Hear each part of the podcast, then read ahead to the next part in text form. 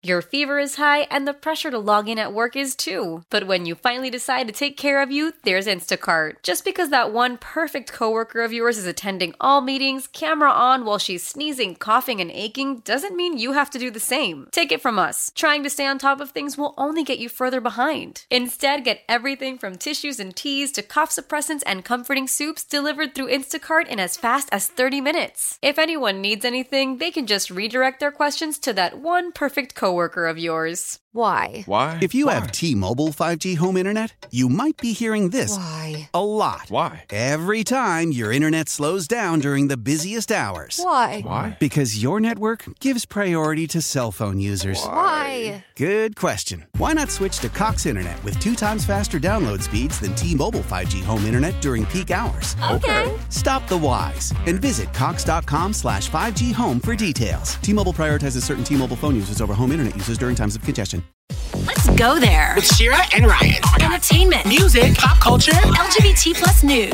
Let's go there. Starts now. Well, hello, hello, hello, everybody. We are Yeah. back. Happy Tuesday. You're listening to Let's Go There on Channel Q, where we cover the news of the day. Yes, We've got we do. your favorite music. We are talking about our lives and the craziness of the world and much more. Oh, I mean, the craziness of the world is right. I'm. Oh.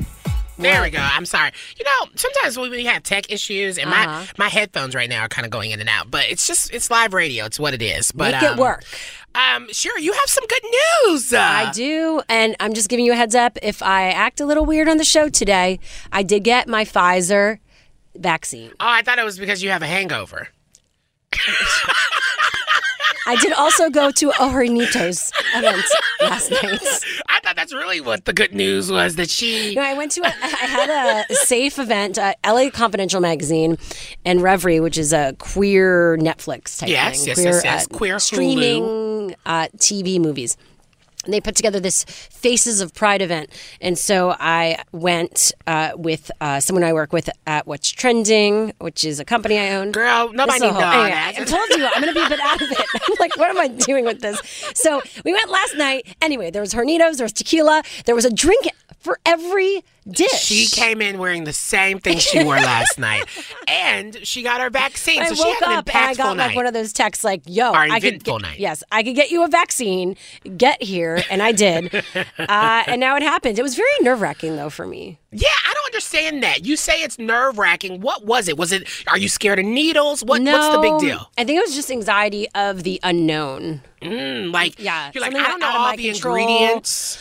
Well, I mean, I'm sure we can go online and figure it out, but there's a bit of a feeling of like, okay, this hasn't been around for a long time. Like that, those feelings yeah. start to come up of like, am I gonna? Yeah, am I m- moving towards my death or something? You know what I Like, said- Putting myself in the eye of the storm. When I got my shot, was um, it would be interesting if everyone who got the shot all died, and then. You're not the, the first only to people have left. that conversation. only people left are the people who didn't get the shot. So who knows? I mean, at this point. Well, this that's point, what the people who are, aren't getting the shot. That's what they think. but here's the thing, Shira. At least we have each other. Yep. We will die together. Producer Vanessa still hasn't got her shot, so Producer Vanessa, jump get a part on. of the team. Producer Vanessa, Yeah, come get on, a part of the join team. the zombies. anyway, uh, you know, if you've gotten your vaccine, hit us up at LGT Show. Send us a tweet, a, a DM, Yeah. a little picture, maybe. We'll give you a Because shout you out. did Pfizer, I did Moderna. Let her know some of the side effects that you may be feeling so she can prepare herself. Yeah, I don't know. At this point, I don't know if it's the vaccine or yes, The alcohol. The alcohol. so I don't know if this was smart to do this. Anyway. Oh, Uh, all right, coming up in the show, of course, uh, we're going to be giving you updates from the Derek Chauvin trial for George Floyd's death. That's in 15 minutes with Yep. the Washington Post. And we're talking about the Arkansas bill with Lambda Legal. Uh, but actually, speaking of that, what's trending this hour right now? We know, all know last week Arkansas Governor Asa Hutchinson signed Senate Bill 354 an anti transgender bill that bans transgender women and girls from participating in sports consistent with their gender identity. And yesterday, Arkansas passed a bill prohibiting doctors from providing gender affirming medical care to trans youth. Today, Hutchinson spoke about th- these anti trans healthcare laws. Here's what he had to say. is something that I don't expect uh, would be exercised very often, and it'll be easy for uh, transgender uh, individuals to have the health care that they need, which is what we want. It just uh, gives a freedom of, of choice and service for those that might uh, have a, uh, a conf- uh, conflict because of conscience or uh, religious reasons. It's very important that it does not allow anyone to discriminate based upon a class of person. There's oh, something about Republicans saying the word sense. transgender that feels like a slur. Like it does not sound good. Mm. It sounds very offensive, and I cannot stand him. Did you just hear what he said though? Yeah, he's like. Him. Oh, it, it means like it doesn't mean like they'll always not get the health care they need, but sometimes, and it's not discriminatory. It's like, do you even uh, did you hear yourself? It doesn't make sense. Basically, he was making a uh, a clause for people who don't feel comfortable, and so maybe we should let those people who don't feel comfortable like make the decision to serve the trans folks or the trans youth out there. It's ridiculous and disgusting. So Lambda Legal will be joining us for that conversation as we dive more into this at 3:25 p.m. Pacific, 6:25 p.m. Eastern. Stick around for that. But right now, let's get into some what's trending this. Uh, what's the tea? tea report? Oh my god. I told it's the you. alcohol. It's the no, alcohol. It's, it's the okay, vaccine. Though. It's the alcohol. So, y'all, Billy Porter gave his 2021 LGBTQ State of the Union. It is time for the Tea Report, those pop culture stories trending right now. He slammed the unabated crisis of hate motivated violence against trans people and calling on the LGBT plus community to do more to protect trans lives. Here's what he had to say. Another unabated crisis plaguing our country hate motivated violence against transgender Americans, particularly black trans people. According to the Human Rights Campaign, at least 43 trans or gender nonconforming Americans were murdered in 2020, the vast majority of whom were black. But we must see real, tangible change. It is our duty to hold all of those in power accountable, especially those we helped elect and who claim to be our allies. Woo! I love. I Billy mean, Gordon. he is so good. He ended the whole State of the Union by promising that brighter days are ahead, and if we continue to work towards them together, um, he also finished by saying, "Be safe, be good to each other, and remember, we will feel joy again soon." And I love that. Yep. Um, if you want to know or listen to more of it, head over to WeAreChannelQ.com. You can listen to the whole thing. But guess what? We got some fun news. We do. We big got announcements some big today. announcements. Something you may not know um, is that Channel Q is a part of a bigger company. We are home to the industry's most influential collection of broadcast and digital content podcasts and premium live experiences. Today, something's changing. We're now part of a new brand called Audacy. Uh, you're going to be hearing a lot more about it in the coming weeks and month. Radio.com is now Audacy, honey. Hello. So you're welcome. It's really cool, actually. There's a lot of cool things that are happening. So stay tuned. Um, that's your T report. I got more coming up next hour. Okay, next up on the show, the latest updates from the Derek Chauvin trial for George Floyd's death. That's next with the Washington Post. Let's go there with Shira and Ryan, Channel Q. It's the second day of former Minneapolis police officer Derek Chauvin's murder trial for the death of George Floyd. And Tim Bella is with us, Morning Mix deputy ep- editor for the Washington Post. Thanks for being here. Hi. Hi. How's it going? Yeah, you know, good. It's really hard to uh, read about this. Of course, yesterday we know they showed the video that we a lot of us have seen at this point, and his attorney blamed the crowd around them for Chauvin's actions. What was the focus today?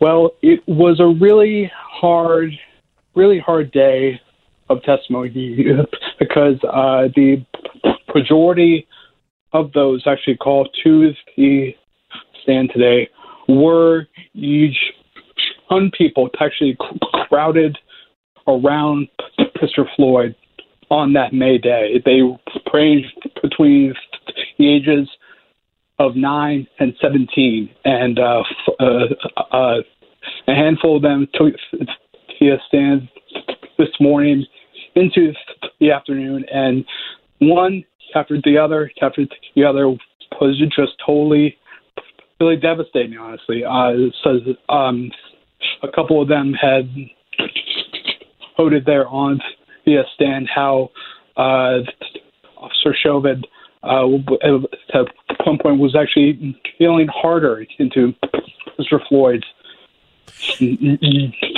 neck. over and over again. So, uh, just overall, it was a really tough day here on day two. Yeah, it's it's honestly been so difficult to even kind of um, even be in, involved in like watching any of the coverage or even reading up on the coverage because uh, I'm queer and I'm black and I think it really is kind of triggering, traumatizing. But I I was reading on the Washington Post's website that a nine year old today testified. Can you tell us a little bit about that and why a nine year old? It feels like why is he involved?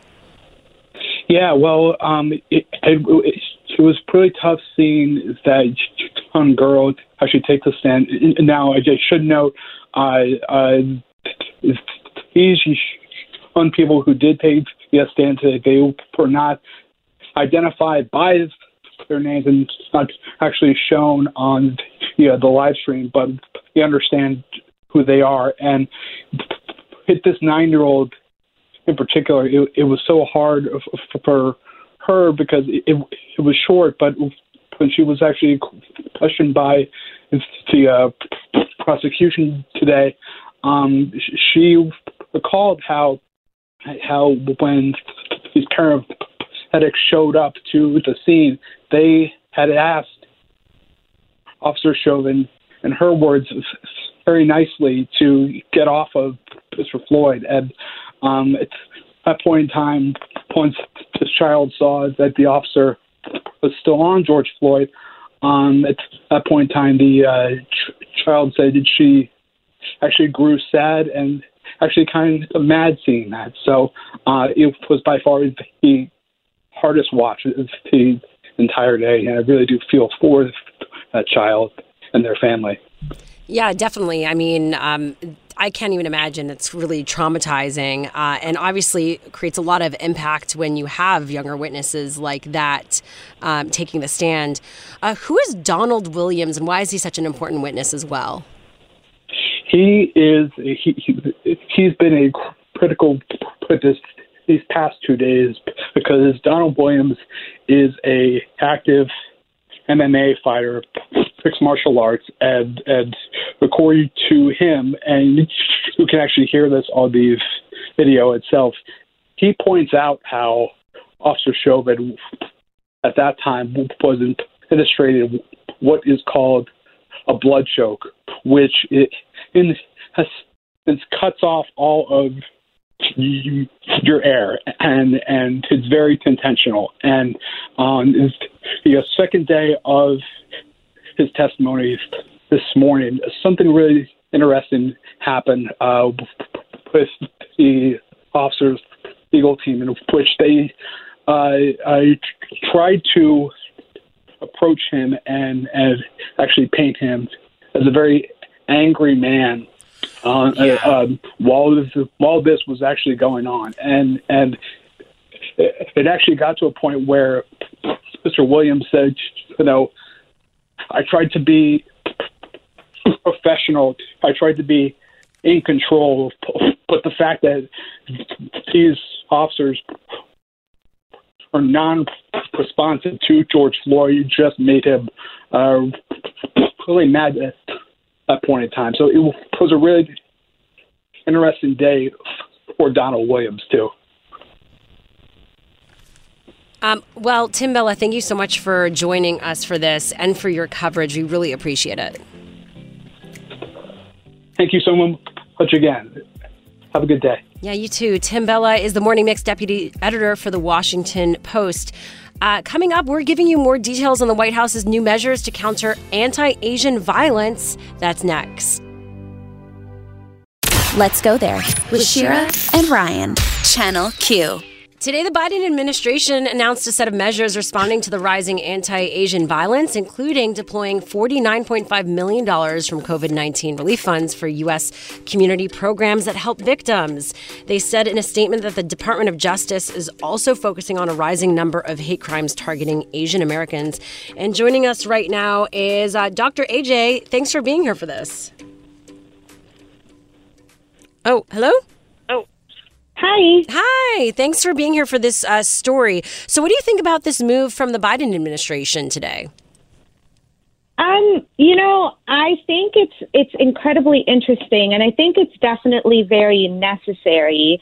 And um, I'd love to sort of see the underlying details of any specifics on uh, when it's talking about community programs that help victims, uh, where exactly it is going to, because um, current uh, the current reporting that's coming out on it um, it, it's left a lot of questions more than answers in my mind. Mm. Yeah, and I think what's the really interesting thing is that there's still such a difficulty of labeling something a hate crime when it comes to the the legal part of it. And I feel like that's something that wasn't even touched when you're talking about these new initiatives because that's a major part in what we're seeing here is like this is a hate crime and we need to find, you know, the ways to make sure that we can label it that way and, you know, it, everyone's safe moving forward. What are your thoughts? Absolutely. You know, I think one thing that came to my mind, you know, and I'm going to refer back to the Atlanta mass shootings on this, is, uh, you know, initially it was thought that it was going to be a hate crime against uh, Asian Americans uh, because many of the people targeted were the majority of the victims were Asian American uh, working in these massage uh, parlors, right? But then we heard uh, about how the victim or, or, how the assailant, rather, not the victim, the assailant had. Um, a sexual addiction, and it turned into the mental um, illness narrative.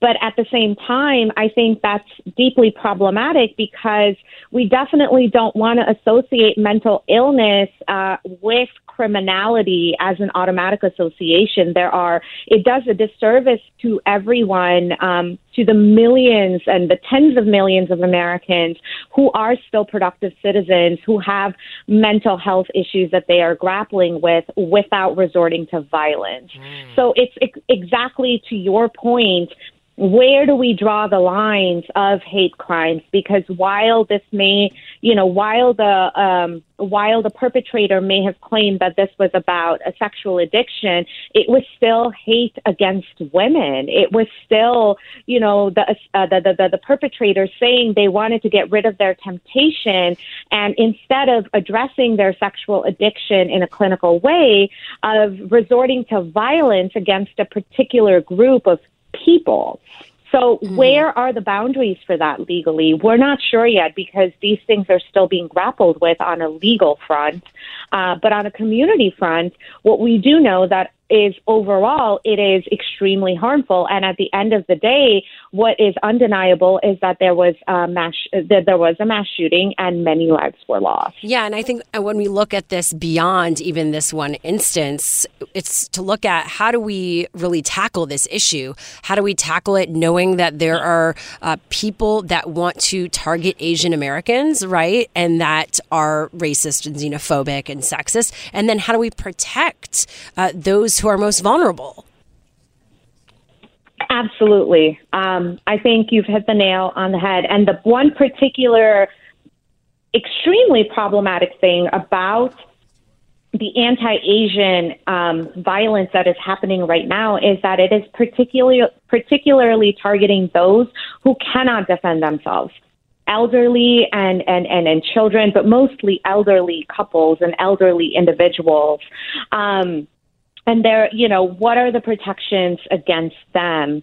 That is pr- something that those of us who are active in the AAPI community, the Asian American Pacific Islander community, we are particularly targeted. Um, you know, that is one of our calls to action is to protect our elders, uh, as well as, uh, you know, uh, five overall calls to action where we are calling for educational reform, we are calling for increased representation, we are calling for um, uncolonized uh, policies across the board, accessible and equitable solutions across the board, and we are calling for increased investments outside of donations, uh, you know, just donations, but increased investments in uh, his, in in the businesses and entities that are founded by historically marginalized community members. Yes, Dr. AJ. Well, uh, this was quick, but you will be back on the show because you are fabulous. we loved having you on.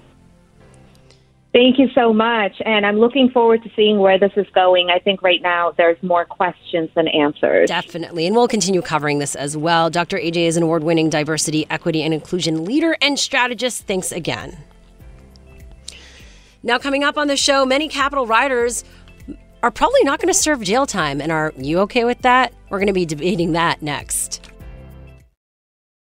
Let's go there with Shira and Ryan, Channel Q. So let's get back to those Capitol rioters. Remember them? Many of those who invaded the halls of Congress on January 6th are likely to get little or no jail time. That's the uh, the repercussions of their actions. Yeah, that's like super Nothing. frustrating, honestly. Um, because we've yeah. seen so many of them already either be like let off with just a warning. Oh, yeah. And it just really shows how this this country once again is just based off of the uh, survival of white folks, to be quite honest, because that means they can go and completely destroy the Capitol, an insurrection that people, I mean, people actually died. By the way, like people died. There was a murder. And, and you're telling me that they're not going to receive any type of, um, like actual actions are like uh you know what's the what's the repercussions for their actions it's it's absolutely mind-boggling to me but i'm also not shocked Yeah, according to Politico, almost a quarter of the more than 230 defendants formally and publicly charged so far face only misdemeanors. Dozens of those arrested are awaiting formal charges, even as new cases are being unsealed nearly every day. And according to this article, in recent days, judges, prosecutors, and defense attorneys have all indicated that they expect few of these, quote, MAGA tourists to face harsh sentences. And there are actually two reasons. Um, prosecutors, even though it, they're talking about the fact that it was an existential threat of the insurrection to the Republic, the actions of them boil down to trespassing. All they did was trespass, according to a lot of these uh, documents. And judges are wrestling with how aggressively to lump uh, some of the more like the the less um, harsh cases, right? The trespassing cases with the ones of the more quote sinister suspects. So, if they were to, let's say, storm the White House, would that be considered uh, trespassing? If they were to storm any other building, would that be still considered trespassing? I thought the Capitol was a legitimate government building, and just like going into that space how they did would cause out to be like downright terrorism. They were are honestly, I thought that's what they were domestic terrorists Well, yeah. in that moment. So, why are they, is it so tough all of a sudden to find out how to charge them? Yeah, and, and this raises a lot of questions because, as you mentioned, you have folks like Biden saying the rioters attempt to overturn the election results by force borders on sedition. You have Attorney General Merrick Garland calling the prosecutions his top early priority, um, saying it was a heinous attack. But yet, oh, a heinous attack, all this bad stuff, and yet no one's basically getting charged. Is it that serious?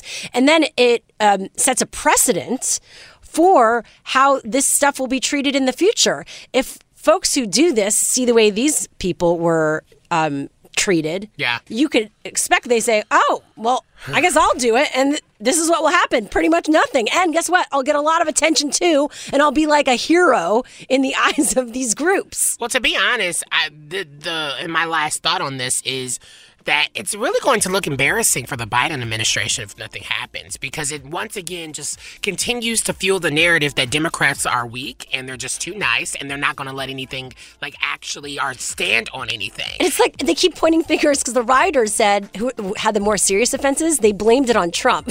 so it's everyone's pointing fingers at someone And I mean, it is Trump's fault, and it is. But my thing is, if, then Trump if, the- got if off, Joe so- Biden, if President Joe Biden does not, and I don't know how that works in the government terms and the legal terms of all this, but there has to be some type of repercussions for their actions. And if this goes by untouched, then what does that really say for the Democratic Party? Does that just mean that guess what? You can literally do anything to us or do anything, and we'll. It's not just know, to them; it was to both parties. Let's be clear. It, I it mean, was but the, both the people, GOP everyone. are, but the GOP is so far gone. There's no way of actually uh, them coming back into a redemption era. They are so far gone, and they don't even know themselves. Yeah, but meaning this impacted everyone, and, and to say it's a, a partisan issue It is an impact, issue. it didn't impact it, the GOP negatively, in my opinion. It impacted Well, meaning their lives, their lives were threatened. Yeah, but no, no one. Those rioters were not there to kill them. Those rioters were not there to like hurt them. Yeah, maybe some of them who were agreeing with you know President Biden and all that, but they weren't there to hurt them like they were there to hurt AOC.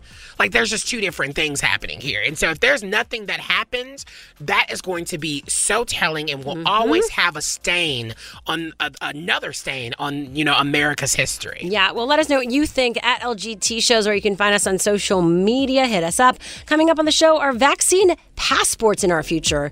The latest next on what's trending this hour. Welcome back to the show. Of course, Channel Q on Audacy. Yeah, but don't steal my shine. I'm going to say something about it a little bit later. Okay. Uh, and coming up this hour, as Arkansas introduces more anti trans bills, Lambda Legal joins us to share what's being done to protect the trans community and what we all get to do as advocates and activists in 15 minutes. And who will keep us safe in a world without police? We have got uh, some of those. When I said I had a uh, coming up as well, and how we navigate that conversation. Speaking of which, LA increased their budget for the police force because of an increase in crime. So definitely want to understand what is being done overall. Whatever, I don't want to understand anything. It's honestly kind of uh, disheartening to hear something like that. It's hard because it feels like we keep going in circles, right? And will we ever land at some sort of like obvious clarity around any of this? But anyway, let's get into some what's trending this hour. CDC Director Dr. Rochelle Walensky got a lot of responses to her impending doom comment, so she decided, you know, to backtrack slash explain. Here's that clip. When I said I had a feeling of impending doom, it is sort of this feeling that I've had surge after surge, serving on the front lines at Massachusetts General Hospital, um, and and recognizing that right now it's preventable. We know that it's preventable. We have the science to prevent. We, we know what we need to do to stop the uh, to stop the surge, and we would ask everybody to go ahead and do that. You know what? It was a bit dramatic what she said, but at the same time, I wasn't against that. Like, I think a lot of people looked at it as fear mongering, like a fear tactic. But she was being real because in the end, we're still not out of this, and there is this feeling in many places like we are, and that's real. But what would they have wanted if, um, like, would they would have wanted like Donald Trump's way of doing things, where he lied to the American people for so long, but he knew the the detriment to, that was going to happen, and what we're seeing now? So, like, I don't know. I, I think it's uh, ridiculous to be quite honest. People don't want the tough love or uh, harsh reality, that's for sure. Now, as more people receive COVID 19 vaccinations, some countries and governments are exploring programs to regulate travel and events in the coming months through proof of vaccination programs. Now, According to multiple reports, the Biden administration is working with private companies on a system for people to prove they've been vaccinated. Health experts have warned against vaccine passports because of ethical issues, and it still remains unclear if vaccinated individuals can or can't still spread the virus. But, you know, we've been talking about this. We saw this coming. Something's definitely going to happen. We've already seen uh, organizations talk about this of letting people into the concerts if they've had a vaccine. So more to come on that, but that was what's trending this hour. What's happening in entertainment news, Ryan? So, if you love to watch The Voice, listen up because there's a new coach in town. It's time for the T Report. Those pop culture stories trending right now. Ariana Grande is joining the hit show The Voice, replacing Nick Jonas as a coach. A source told Page Six that Ariana is a huge fan of The Voice, and her management team has been negotiating to get her on the show for a while now. Now, if you love Nick Jonas as a judge, uh, don't worry because guess what? The source also said that he isn't leaving for good. Said Nick will remain on rotation with other stars that have appeared on the show. The chances are he will probably be back very soon. But Ariana Grande confirmed the news, saying, I'm so honored and excited to join the Voice family. I have been a huge fan of the show for such a long time. I can't wait to go head to head with the incredible coaches, get to know those new artists, and help to take their craft to the next level. So I'm, I'm excited about this. I think she's going to bring a new demo to the show. But also, I feel like The Voice is a place where celebrities go and let their careers die. And then also, oh, no one. Can you name one winner of The Voice who has a successful music career? Hmm. Five seconds. No. Gwen No, no, no. I'm talking not- about no. contestant. That, yeah, producer Vanessa, you weren't on the mic. I. She think, wasn't but- on the mic.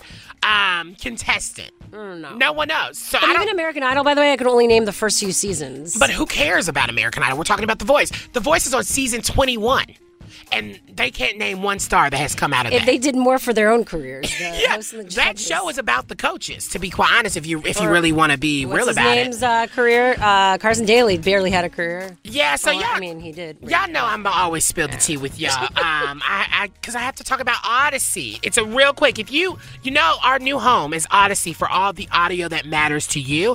Download the Audacy app. Type in A U D A C Y app today to listen to Channel Q. It's that simple. Um, because we're part of a bigger brand. We're super excited about everything that's about to happen. The news launched today, and honey, that is your T report. Okay. Well, Arkansas has passed a bill to ban gender affirming care for trans youth. Lambda Legal joins us as we discuss more next. Let's go there with Shira and Ryan. Channel Q. The Arkansas Senate passed a bill Monday that would ban access to gender affirming care for transgender minors, including reversible puberty blockers and hormones. And back with us is Omar Gonzalez Pagan, uh, senior attorney and healthcare strategist at Lambda Legal. Thanks for joining us. Thank you for having me and to address this important issue. Yeah, of course. And it's unfortunate that we even need to address it. Governor Hutchinson seems to be very focused on attacking the trans community. What do you think about this latest move? You know, uh, I- think this uh, barrage and wave of anti-trans, particularly bills targeting youth legislation, um, shows the lack of moral authority on the right and the uh, unfortunate cruelty, which was this is being uh, done on the backs of children, uh, exposing them to harm, to real harm, um, by negating medically necessary health care that they need. Yeah, could you put in perspective for us, like, is there any data surrounding actual, like, trans kids going on hormones? So we're not even talking about hormones here. Uh, most of the care that we're talking about is about youth delaying their puberty, um, uh, uh, so that they may reach a majority of age and then actually start um, other medical care to the extent that it is deemed medically necessary. So we're talking about puberty blockers.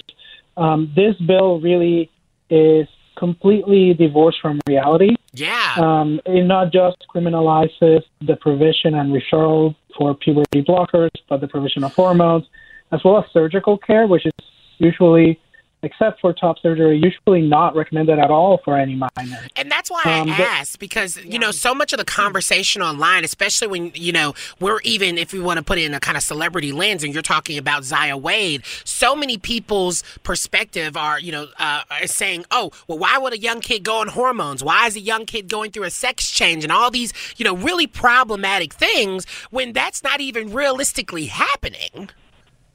So some kids, teenagers, when they're uh, older teenagers, they do go on hormones after they've reached a particular puberty stage.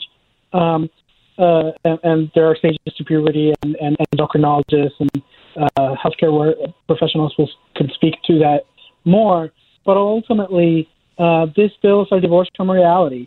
Um, it, it truly not only shows the cruelty which which they are um, motivated by, but also the lack of reading comprehension about the studies that are out there, and the uh, lack of understanding of these youth that they are per- purportedly targeting with this bills. Um, most kids out there who are trans, um, they are simply looking for affirmation about their identity.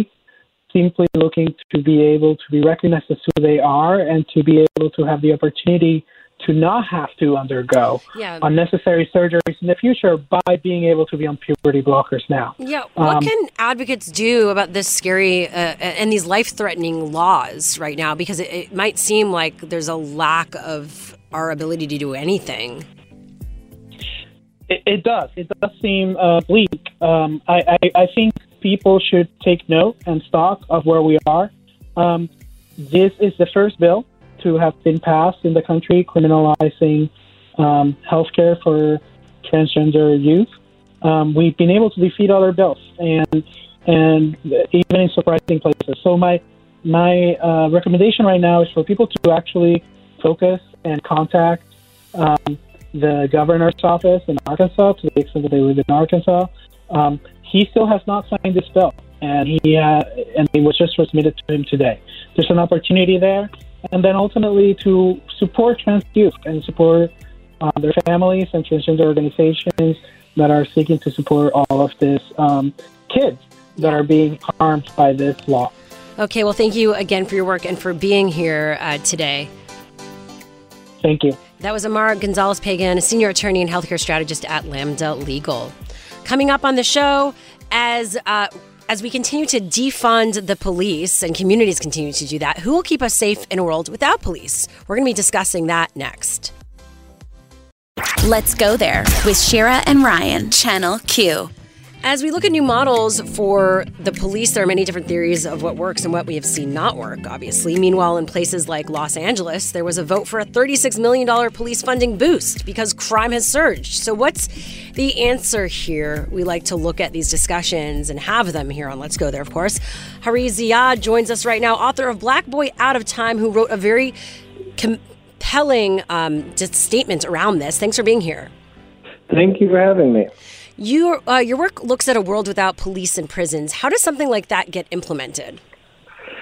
Yeah, I think in a lot of black families and communities, we've seen this on like a smaller scale already.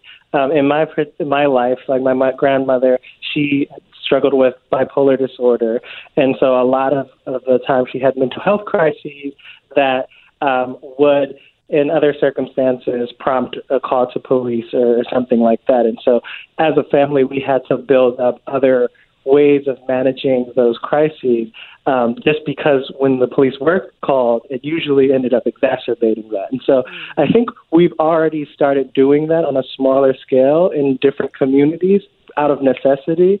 And so my vision is just how do we expand that to work on a, a much larger scale? Um, because as you've seen, we have the the way the police interact with things like mental health crises usually exacerbate problems, and particularly in black communities. Yeah, I think um, you po- posed the question, you know, who will protect us without police? And you said we will. And I think that's interesting in the sense of it feels like you're giving, you know, our communities, our people around a lot more credit than honestly they earned or deserved. Do you think it's realistic to think that, you know, us as a community, as a whole, as this country, not even just black folks, um, do you think it's, it's, that's, they deserve enough credit to be like, oh yeah, we'll save each other. We'll be here for each other. We'll police each other in a way. Well, I think we deserve credit enough to not be seen as like monsters. I think we don't have a lot of the tools to do that right now. Um, a lot of us, you know, are dealing with our own, you know, mental health issues or other issues that might get in the way of doing some of that work. But I think when given the resources and the the the imagination to to exist in a community like that, I think we all have the capacity to do that. I don't think we we come out of the womb and are like, uh, I I don't want to exist with the people who are around me. Um, but the the culture that we live in has taught us over years and years and years um, that we can't do that, and so I think we adopt that, and that is uh, exemplified in the ways that we behave amongst each other. And so um, I think it, it takes a lot of deconditioning, a lot of unlearning how we deal with conflict. But I definitely don't think that it's impossible for us to do that. Um, and like I said, I've seen it on smaller scales and the ways that we interact with people we know, um, how how how impossible is that to to expand that to people that you know we might not know but are still part of our communities? I think it's just about expanding our vision of what family means, what community means, um, and then that that that kind of society becomes possible. Yeah, you bring up so many interesting things. Like, and this was even off my questions. Like, you made me think about, you know, Bhutan. It's the happiest place on earth, and I've I've talked about this. Like, why don't we look at what they do and then implement it here? And then you think, well, the population is much smaller. It does get more complicated and harder when you scale anything like that up. For sure. Um, and, and I think that's the inherent issue when you look at um, creating ways of doing things, like in, in terms of a blanket way of doing things. Everything, every community requires a different approach. That's also the issue. Yeah, I think that's a huge issue, and I think one of the reasons that we come up with the problems that we come up against, um, not just with policing, but in general, is that we don't look at the specific needs of communities at the level that we should. I don't think that we have to operate um, uh, mil- uh, society um, trying to give millions of people the same prescription of how to interact. I think we can take things to a more local scale and and and and do things within our communities and be led by that. Um, but it would take reshaping how we think of government and how we um, think of the boundaries between communities in order to do that. Um, but it's it's certainly not impossible.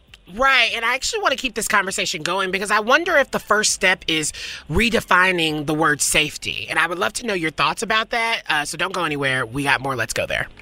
All right. Let's go there with Shira and Ryan. Channel Q.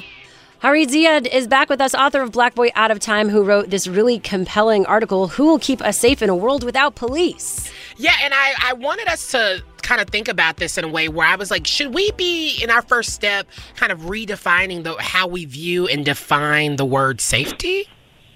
Yeah, and I think that's a great point because I think so much of how we think about safety is so individualist. And so we think about it in terms of like this person who's like who might be a part of my community, but I don't I don't think about community in the sense of like if something affects him, then it's going to affect me too, even though that that's like by definition how community works. And so if we think about safety on a communal level, um, it changes things. And so then if there is like uh, someone who um, you might not have as much grace for, for whatever reason, uh, that's not the defining factor how you're going to approach them because you're thinking about the grace that you have for the community as a whole. It's not about this specific person. Um, it's about the safety of this community. And what does that look like? Sometimes that might not look like what the safety of just when you're just focusing on yourself might look like. Yeah, and safety for um, white people who live in a white community means something different than uh, black and brown communities. Let's be clear, right? Uh, and so that's that's also like white people might feel safe with the police, as we've seen, whereas other communities don't. Yeah, because they had no other reason to. Like they didn't have a reason to feel like the police was coming to them because Yeah. the police was only killing black and brown folks. Right, right. And so, yeah, for as long as um, white people are able to see themselves as someone who's separate from the black people amongst them, and that might be for a very long time, I think their idea of safety and keeping their whiteness safe will always come at the expense of the black people who police operate on the backs of. And so I think in, in order for us to live in a society where we can be um, amongst white people with safety for everyone, um, it would have to be with with them being able to see um, this as an entire community, which I, we're definitely not there yet. Yeah, and, and how do we go from having these like really powerful, valuable, esoteric conversations, by the way, to um, ta- yeah, taking action around this and implementing these changes? Yeah, I think it, it shows up in your day to day life, and that's why I wrote my book, is because I wanted to show exactly how that happens. Like, it's not just about police out there on the streets and prisons somewhere out there, um, but it's also about how you interact with other people with um, punishment versus healing. Um, policing is rooted in the idea that conflict can be solved by punishment. And abolition in a world without police um, is you approach conflict with the uh, the idea that things can be healed. And what does that look like? I think that looks different from situation to situation. But you can see that in your interactions with your neighbors. What happens when you do co- when you're in conflict with your neighbors, when you're in conflict with your family, when you're in conflict with your children? Are you approaching them to try and punish that out of them, or are you looking at this as like how do we heal from this situation? And once you start practicing that in your everyday life, I think that a world without police gets a little bit clearer. Mm, well, thank you uh, so much for your work and for being here. We hope hope to have you back. Yeah, thank you. That was Hari Ziyad, author of Black Boy Out of Time. Now, coming up, trans star Jazz Jennings is speaking out against the anti trans bills we're seeing. That's next on What's Trending This Hour. Let's go there with Shira and Ryan, Channel Q. Welcome back to the show. And again, Audacy. Channel Q is on Audacy, the new app. We'll be talking more about that in a moment. But uh, coming up this hour, for all the night owls out there, experts are explaining why you stay up late. I'm one of those people, definitely. I mean, yeah, for sure. You had a crazy night. You're still recovering. I still smell the tequila. The drag, that's a lie. I smell the tequila over here, y'all. It's That like kind of so it's intense. Uh, plus, national the National LGBTQ Task Force joins us in 30 minutes to talk about a big live stream event happening tomorrow to celebrate Trans Day of Visibility. Yes, yes. So stick around for that. But first, let's get into some what's trending this hour. As dozens of states consider bills to ban transgender youth from school sports, uh, TV personality Jazz Jennings spoke out about the time she was banned from playing soccer at the age of eight because of transphobic policy. My name is Jazz and I'm transgender. When I was eight years old, I was banned from playing girls travel soccer. Your decision has taken away a piece of her heart and her parents. Please let her play girls travel soccer presently, or let me know what reasonable steps we must take for you to change your position. And of course, uh, that was a very powerful video that she tweeted. And two years later, she was allowed to play when the team adopted a more accepting policy. But it really shows the implications when this happens to someone at a young age. Um, she is now, of course, uh, the star of I Am Jazz, but continues to speak out around the um, trans experience and her own experience as a young person. Yeah, she's been the star of I Am Jazz. Yep. Yeah. It kind of sounded like you. She just started it. No. But- well, check her out. I love her. I'm a big Yeah, fan. she's great. She's really, really great. and her brothers are really good allies Uh, Oh, as well. They're that's really awesome. good. Uh, okay, we're going to talk in the next hour on what's trending this hour. One about uh, drama around Representative Matt Gaetz. That's It's coming my out. turn. And also Biden's dog Major. Some biting incidents happening. But let's get into some You. Entertainment news right now. what's happening, Ryan? Oh my God. So there is some housewife drama, and I am living.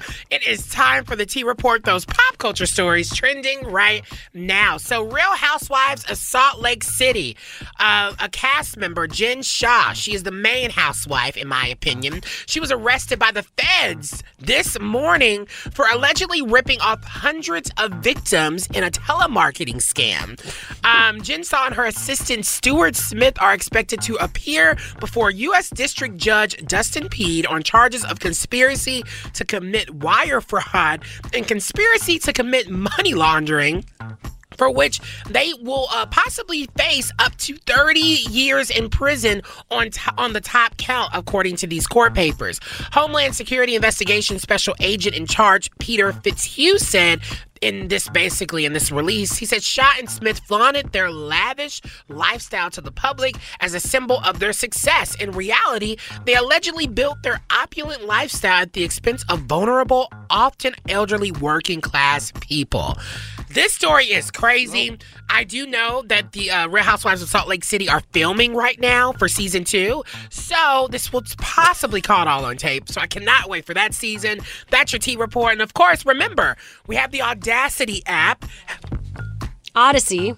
Oh, I called it Audacity. Well, you, people are saying the big Ooh. line is we have the audacity to have the app Yes, Audacy. I love that. And so today is something's changing. We're now part of a new brand called Audacy. You're going to be hearing a lot more about in the coming months and weeks. You know, I'm trying to get used to not saying radio.com, but guess what? Radio.com is now Audacy. You're welcome. It's that easy. I'm done. Coming up on the show, researchers are explaining why you stay up late when you know you shouldn't. We're getting into that right after this. Let's go there with Shira and Ryan, Channel Q. There might be more to your staying up late than you think. Alessandra Edwards is with us right now, a mentor, speaker, and author on the DNA of performance. I love this. The science of how our genes can be unlocked for unstoppable vitality and grit. And guess what? She's calling all the way from Australia. Thanks for being How with us, cool. Alessandra. Hi, great to be here. Thanks, guys, for inviting me. Yeah, I, I mean, I, I think this topic is so interesting because in this article, uh, and you've d- talked about this before, researchers are calling this behavior bedtime procrastination, while in bed procrastination, revenge bedtime procrastination. What does this all mean? I, I- explain. Well, it's uh, I, it's it's a cool uh, expression to describe a behavior that humans have been doing for thousands and thousands of years, even before we had Netflix and gaming, to be honest. And the best way to describe it is to to say, you know, have you ever felt like really tired in the evening? You know, you've had a full on day, you get to the evening, and yet you just keep staying up late, maybe to watch an extra episode of your favorite Netflix series, because you felt you were owed a bit of me time. Yep. Well, that's revenge bedtime procrastinating. So it's basically this behavior that goes against everything that we know that is going to support our well-being, our mental health, our energy, our performance, and we do it because we're kind of wanting to carve back some time to ourselves. Well, here's the thing. I think bef- right before bedtime, as you're kind of like, you know, trying to just process and just kind of think about your day, you often think about all the things that you kind of went through. Like you kind of replay everything, but that also feels like it can stop you from self regulating your sleep and it can keep you up more because of the anxiety, blah, blah, blah. How do you kind of figure that out? How do you kind of, how are you able to decompress, but then also not that, not let that affect your sleeping patterns? Yeah. Um, so, from my perspective and my particular lens of genetic, the first thing I look at is whether someone has a particular cycle of energy going through the day. Now, we all do a little bit of uh, RBP for short. It's a bit of a mouthful, so let's, let's shorten it to that. Uh, so, we all do a little bit of that, but some of us already have um, an idea and an awareness that we tend to be a little bit of, you know, what, what I call the rock star type. Yeah. So these are the kinds of people that wake up in the morning just uh, wanting to snooze the alarm several times. Like morning is not their best time. And so what happens to them at a real biochemical level is that their levels of uh, dopamine, for example, that makes you feel motivated and alert and all of that, actually comes on a little bit later in the day. So already they will know that generally, and they've been like this all their lives, they just feel a bit better in the evenings. So that's the first thing to note. Okay, are you that kind of personality? But for everybody, um, what I like to recommend, you know, to my clients is that aim to have those little moments of self-awareness throughout the day rather than letting them slide all the way as a backlog to the end of the day. Because really, let's face it, all the things that we go through throughout the day, there's just too much to process in the space of 10, 15 minutes at night. And often, uh, if we sort of are in a space where we're not self regulating very well emotionally, so we're feeling really stressed, maybe there's some hidden frustration or anger or sadness, grief, you know, there's all these really complex emotions that we're all felt in this last year through the through the pandemic it's just going to be really difficult to tease them apart. And sometimes we just don't want to do that level of self analysis. You know, you just want to sit down and, you know, relax, have a glass of wine or catch a movie. So I think the first thing is be aware of whether naturally you tend to be an evening type. Yeah, that's the first thing. And then secondly, um, create some little anchor moments during the day. So when you have your coffee, for example, or, you know, you're opening up your emails, just take 10 seconds to take a couple of deep breaths and checking in how am I feeling. Yeah, and I think just you know I deal with this, and I, I, it's about knowing yourself and what you really need to succeed, Mm. right? And then also being kind Totally. and compassionate if you can't be on target all the time. Uh, so for Ah, you know, for me, it's like you know, uh, starting eating earlier, a bit earlier, right? Um, and and like moving my schedule around that and making those things uh, not like things that don't move right? Like uh, non-negotiables in a way. And because for, you can your goal could kind of move depending on like what situation happens. And when the more you move it the worse you feel. And so that kind of also continues to move into that space of unworthiness. Because you keep on not like um, move like you keep on not sustaining your your goals. Yes. You know, it's so refreshing hearing you say that. Uh, as you said, I work in the space of high performance uh, with a number of leaders globally, and um, I'm kind of a bit over this description of high performance as being on all the time and this constant beating oneself up. Oh my gosh, we have so much going on in the world right now that there's a lot of beating happening already, Yeah. and we don't need to add ourselves. So I'm all for awareness and compassion and thinking in terms of performance or, you know, a- as a sense of evolution. It's a journey. So it might be that one day, you know, you're kind of ticking all your boxes of self care and awesome, good for you. And the next day, you might not be able to do that. So just look back and recognize what is one thing that you've done for yourself today.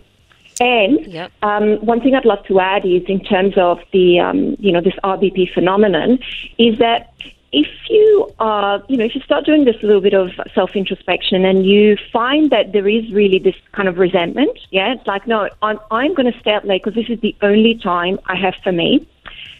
Schedule in some me time, you know, at the weekend or put it in your diary in two weeks' time. Do sort of like a self date.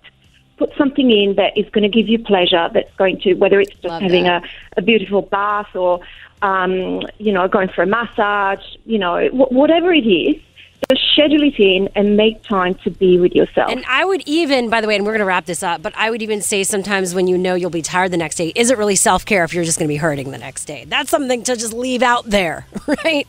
Yeah. Uh, thanks again for joining Awesome. us. Alessandra Edwards uh, is the author on the DNA of Performance. We hope to have you back. Fantastic.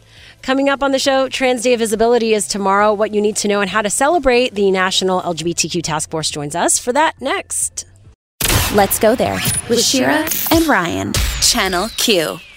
It's Trans Day of Visibility tomorrow. This year, several national and local organizations are holding events to mark the day.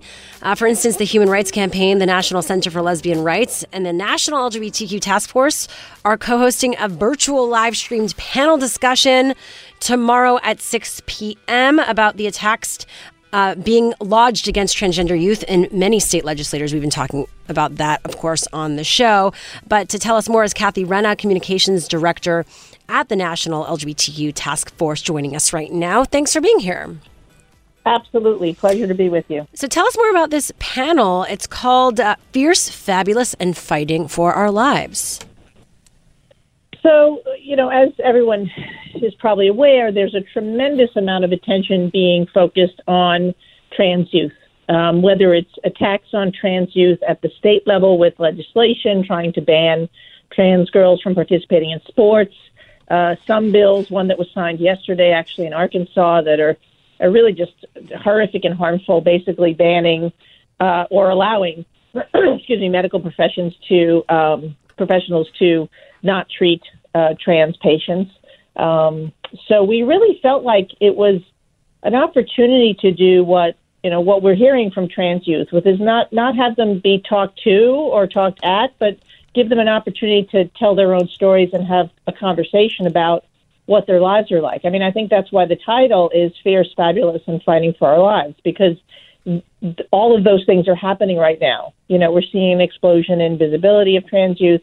We're also seeing unprecedented attacks, both sort of legislative and also in terms of you know bullying and and um, hate crimes and you know all of the the the family rejection and prejudice that we continue to see in the LGBTQ community. Yeah, and there's so many incredible people involved. Uh, can you tell us uh, who's going to be a part of this beautiful panel? Sure. Uh, we are super, super excited. Um, I keep joking like nobody over 30. Um, and that's really important. Um, you know, I, I have to say, as someone who is de- definitely way over 30, um, you know, I really, I really hate the canard that, you know, people always say youth are our future. If you come, you know, listen to this panel and participate with us, you'll notice that youth are actually doing stuff right now. Um, so we are super excited to have uh, Josie Totah, who a lot of folks may know as uh, who's an actor and producer. Yes, who love is her. on the reboot, uh, a, dating myself again, reboot of Saved by the Bell. Um, and has been in a lot of other films and, and was actually on Glee, I believe, pre transition. Um, we also have uh, one of my favorite uh, queer journalists, Kate Sosin, who's the LGBTQ reporter at the 19th.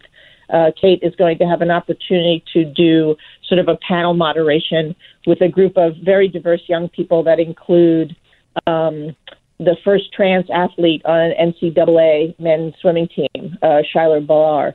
Um, uh, one of the HRC youth ambassadors, uh, Nico Craig, who is an extraordinarily talented DJ. Um, Veandre Mitchell, which uh, even my daughter knew who Veandre Mitchell was because she's a TikTok influencer. She has two and a half million followers Yeah. on TikTok Amazing. uh, which is pretty amazing, right?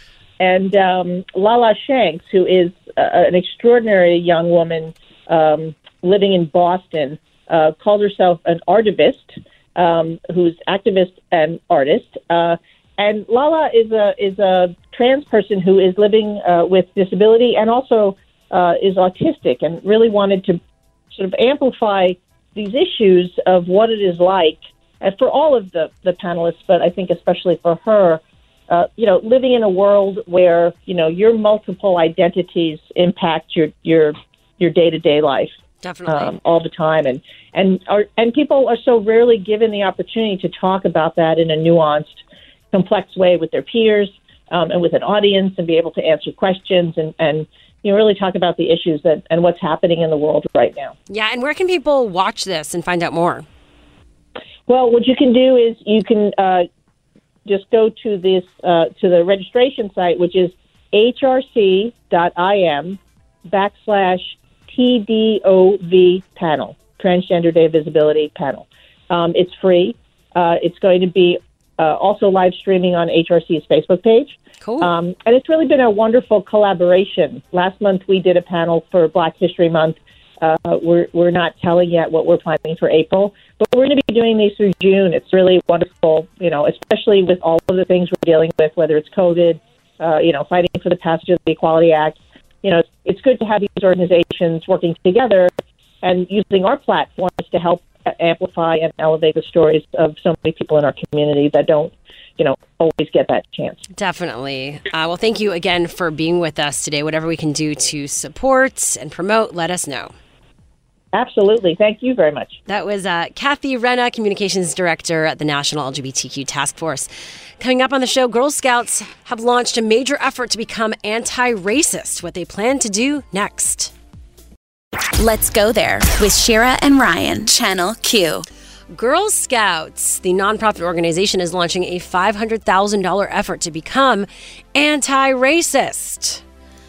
And uh, it really signals their commitment to racial equality and the cultural significance of publicly declaring that position. But it's also bringing uh, a lot of controversy to the table and critics. I don't know. I'm kind of down with what they're doing. Interim CEO Judith Batty said in an interview that while Girl Scouts come from every walk of life, she would like to see stronger retention for members who belong to communities of color. And guess what? Batty is the first black CEO of Girl Scouts. She said that her own experience in a troop in the 1970s was overwhelmingly positive.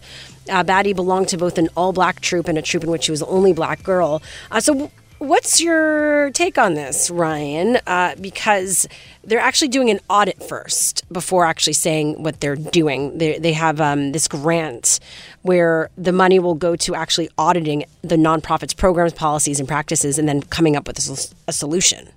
So that's great. Um, but I just, I think the one thing that is like flags to me is Uh-huh. why do people put these large numbers on trying to end and like racism, right? I think the company you're putting all these resources, which is great. I think it's a good thing. Clap, clap, clap. Applause, applause, applause. Um, but five hundred thousand dollars is not going to stop you from being racist. Course, I don't think they're tr- uh, solving the uh, problem necessarily. It's a big problem, but these are steps to take to make sure that they do as much as possible, right? Yeah, but at the extent of like what? What's her name? What? What's that? Judith Batty. Batty, Judith Batty being the one that has to do the labor to make sure that everyone is not racist. It's like you're putting all the labor on a black woman to make sure she has to to clean this place up when there shouldn't have never been an issue in general. But Of course, we there already- is. yeah, of course. But I just I think I look at those flags being like. Is it performative? Is anything really going to change? We'll see. Well, what happens? I mean, I'm never. If I ever have a child and, and she's a daughter or whatever, I'm never putting her in Girl Scouts anyway. Um, I'll still eat the cookies Okay. because I do like the cookies. Um, even though that's problematic. Don't keep the girls, keep the cookies. Yeah, I, I like the cookies. It's going to be called Scout cookies. But I, I, yeah, I just, I just wonder: Do these companies think just because they allot some money out in these plans that that's just going to solve everything? Of course, it's not going to solve everything, but something needs to be done. And then it's but like you're saying, if, of don't- course, like they know that, like they're on the same wavelength. Well, I think the hope is, even though this is also a blanket statement, just because it's a black CEO, it's you know one, um, it's not like, and we talk about this. She represents like the entire black experience. However, she's doing the best she can to figure something out. You love capping for corporations. That's the one thing you love to do. What do you mean? You love like just What being on the the the side of a corporation. No, I don't. No, no, no, it's no, no. so weird. Not no. I'm not. I don't even. I'm not even into Girl Scouts. I just think that. I mean, it's not like I like. I don't. And I don't like every company. it's like you love to stick but up I for think a corporation. no, I don't. I think that if there's steps taken, I think it's interesting, and I've been very clear when I didn't think something was cool. Mm-hmm. Just saying. Uh, don't hate the play or hate the game. Coming up on the show. Representative Matt Gaetz has been accused of sexual harassment, and he just responded. What he had to say about all of that next on What's Trending This Hour. Let's go there with Shira and Ryan, Channel Q. Welcome back. And uh, coming up, we're giving you more details on the White House's new measures to counter anti Asian violence.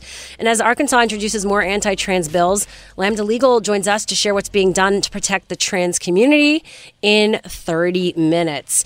But uh, let's dive into what's trending this hour because there is some drama happening as our show started and throughout the few hours we've been on air. The Justice Department is uh, saying that they're investigating Representative Matt Gaetz of Florida over a possible sexual relationship he had with a 17 year old. What? That is wild. Yeah, but now he's coming out just one hour ago on Twitter. Because he has to. He should be saying something yeah, about that. Yes, but right away. I mean, so he said this over the past several weeks, my family and I have been victims of an organized criminal extortion involving a former DOJ official seeking $25 million while threatening to smear my name. I mean, this is crazy, right? Uh, and wow, they'll be interesting to see how this unfolds. We have been cooperating with federal authorities in this matter. And my father has even been wearing a wire at the FBI's direction to catch these criminals. The planted leak to the FBI tonight was intended to thwart that investigation. No part of the allegations against me are true, and the people rushing these lies are targets of the ongoing extortion investigation. I demand the DOJ immediately release the tapes made at their direction. Uh, which implicate their former colleague in crimes against me based on false allegations. Can, it's pretty crazy. Yeah, I don't know. This feels very weird, very sketch. Um, but Matt uh, has some explaining to do, even though he kind of did explain well, some stuff. he does, but and then also the DOJ. Like Yeah. this is messy. they all have to explain something because I don't think investigations are going to happen if something's not going on. Um. Yeah. Well, there. wa- There seems to be. I mean, I'm just confused, and I'm sure, to be honest, but I'm sure we'll find out more tomorrow. Uh, and uh, definitely, re- reporters are going to be looking into this story at this point. A lot to uh, reveal right now and look into. So we'll be following that definitely on tomorrow's show as well. We sure will. Messy and dirty. Uh, but this is sad. The Biden's dog, Major, has been involved in another biting incident that required medical attention. Two people with knowledge of the incident uh, told this to CNN, who reported about this. It involved a National Park Service employee. It took place on the White House South Lawn Monday afternoon. The employee was working at the time and needed to stop in order to receive treatments from the White House medical unit. First Lady Jill Biden's press secretary, Michael LaRosa, told CNN that Major is still adjusting to his new surroundings. Well, yeah, imagine being a dog in the White House with all those people working there. You're probably used to staying in your own house where there's really no one there and like your own neighborhood and all that stuff. And then people are probably trying to pet this dog. Like, give him some space. He's trying to adjust. Give Major a chance. Please. Free Major. Honestly. I feel I feel bad. Uh, however, I mean it's kind of scary if you have like people there and you're you're worried the president's dog's gonna like nip at you. Well, leave the dog alone. Major nipped someone on a walk. Well, what did that person do? I mean, dogs know bad energy. That's that's it. He's like the I think they should the use energy person. They should literally use Major as a detector to fire folks if he snaps at somebody because he's only done it twice. Those Only people are probably twice? bad. I mean, I feel bad because in other scenarios they would uh, put the dog down. They're not that- putting the yeah. president's dog down. Why would you go to such extremes? I'm saying that's. I always get so sad because people do that after they bite. It's like people either give their or dog just go to training. He is the he is the White House dog. He is the top of the all dogs. He has uh, uh, spectacular training. I mean, you would think they have enough money to do it. I'm telling you, Put it's him- not he needs his some boot fault. camp. It's not his fault. It's their fault. Okay. They were near him. They put their arms around him, and he oh, just reacted. It went from being like they were just on a walk, maybe like went no- towards him to their arms were around I him. think I you think don't they did even something. know, Ryan. I do. I believe Major. But I'm amazed at how we could debate this topic. I'm gonna believe Major at all costs. Major, let us know. Major, actually, his people have not said anything. So we well, don't guess know. what? He'll be on the show tomorrow. Exclusive. Okay, that was what's trending this hour. What's happening in entertainment news? Crazy news coming out from a Drake. A woman with a knife tried to get at him on his property. Y'all, it's time for the T report. This is happening right now. So, a woman armed with a knife tried to get into Drake's estate in Canada, which I thought you said all Canadians were nice, Shira. Um, no, basically, while Drake was home. So, the female intruder confronted security outside the superstar's mansion and allegedly hit one guard with a pipe um, before being taken into custody. Yes. So the rapper, you know, he lives in this huge 50,000 square foot home at and this is where he stays in Canada. It's pretty mm, spectacular. Um, basically, the Toronto Police Department said this a female adult was carrying a knife, has been arrested. She did not gain any kind of entry into the property, um, and there were no injuries. It is not clear um, what she was doing at the residency, but she had no communication whatsoever with the homeowner. So, uh, Toronto Sun reporter tweeted that the guard had allegedly been struck by a metal pipe during the incident. Um, and if y'all don't know this, back in 2017, a female intruder broke into Drake's home in Southern California, where she proceeded to drink his water and soda, because that is also the first thing I would do if I was in Drake's home. You're like, this is much better water and soda than what's out there. Is this White Claw? Is this rich water and soda? It's like gold? Yeah, well, we're happy everyone's safe besides the security guard, but to be honest, he's a security guard, and this is what's supposed to happen. He's supposed to be like a security guard. Of course. Oh, but I do have some really There's so cool much news. compassion. No, I do. I mean, for sure.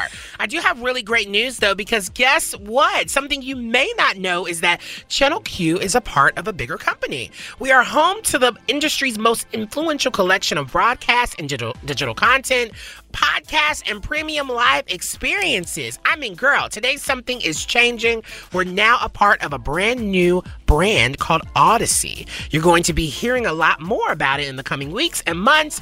Radio.com is now Audacy, and we also have an Audacy app. If you already had the Radio.com app, guess what? It probably already switched over to Audacy. But if not, it is spelled A U D A C Y. It is an app. You can literally um, just download it and listen to us there. All you, that's all you need to know. All the music, news, sports, and podcasts that move you. You're welcome. Welcome to Audacy. Be audacious. Join Audacy. I don't think that's our tagline. We created it. anyway, all right. We're wrapping up the show as we always do with our Yaz Queen of the Day. Yes, Queen. imagine you're working at a Goodwill, okay, going through a pile of donations and you find a wad of cash. That's exactly what happened to Andrea Lessing at the Goodwill in Norman, Oklahoma. She's a recently hired employee who found $42,000 in bills wrapped inside two sweaters. It's the largest amount of cash found in Oklahoma Goodwill history.